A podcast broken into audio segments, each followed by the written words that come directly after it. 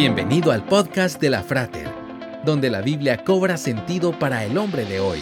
Una producción de la Frater, una iglesia cristiana para la familia. Visítanos en frater.org. Comenzamos.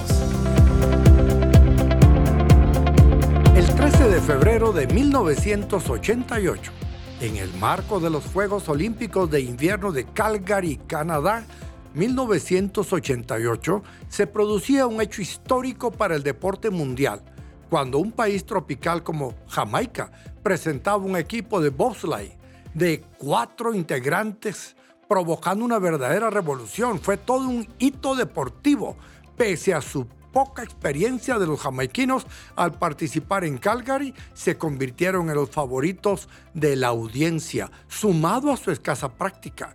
En plena competencia, el equipo jamaiquino tuvo un accidente y el trineo volcó. Pero animados por el público, tomaron su trineo destrozado y cruzaron la meta a pie ante una ovación. Luego de ese hecho, al menos un trineo de hombres de Jamaica compitió en todos los Juegos Olímpicos desde 1988 hasta 2002 y lo volvió a hacer en 2014. Sin embargo, los más recientes se dieron en la clase de dos hombres, mientras que la última vez que la isla caribeña compitió en el grupo de cuatro personas fue en 1998 y nuevamente lo hizo en 2022.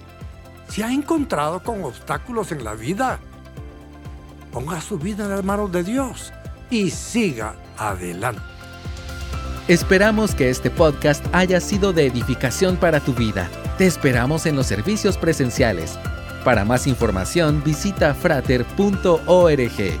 Hasta pronto